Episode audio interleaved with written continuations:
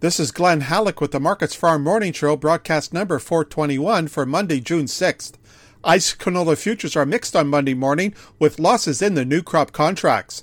The July canola contract gains $7.60 at $1,116.40 per ton, and new crop November gives up $3.80 at $1,035.5 per ton. The Canadian oilseed is getting support from strong upticks in European rapeseed, but Chicago soybeans and soy oil are pushing lower and weighing on values.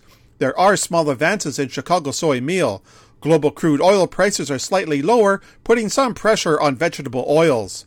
Weekend rain brought some much needed moisture to parts of southern Alberta, with more precipitation in today's forecast.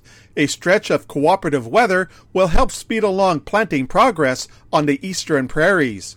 The Canadian dollar is higher on Monday morning, with the loonie at 79.74 US cents compared to Friday's close of 79.5. The United States Department of Agriculture will issue its export inspections report later this morning, followed by its crop progress report this afternoon. The USDA is set to release its monthly supply and demand estimates on Friday. Major changes are not expected. Rain remains in the forecast for Kansas with up to 3 inches possible. A tenth to a half inch is projected for Oklahoma and Texas.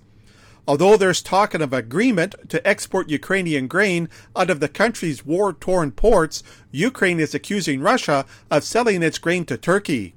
Despite the animosity, more talks are scheduled for Wednesday.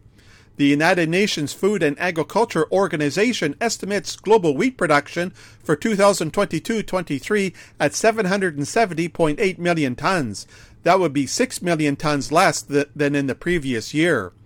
Rounding off prices at the Chicago Board of Trade, soybean futures are lower on Monday. The July contract loses two and a half cents at sixteen ninety five per bushel.